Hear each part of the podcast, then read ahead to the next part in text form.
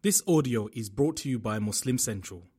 Please consider donating to help cover our running costs and future projects by visiting www.muslimcentral.com forward slash donate. Your father, your, your mother, even if they're not Muslim, Allah made that person your mother and your father. There's nothing you were ever going to do about it. Allah's just watching. What are you going to do? I had a person tell me, you know, uh, my father is trying to force me out of Islam and I'm a Muslim. The father was uh, another religion.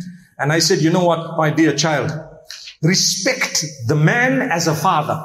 But you don't have to obey where they're instructing you against Allah. Kindness to parents is something that we have to understand. There's no excuse not to be kind. You hear what I say? You have to be kind to your parents, no matter what. Allah speaks about bil walidaini ihsana. Be kind to your parents.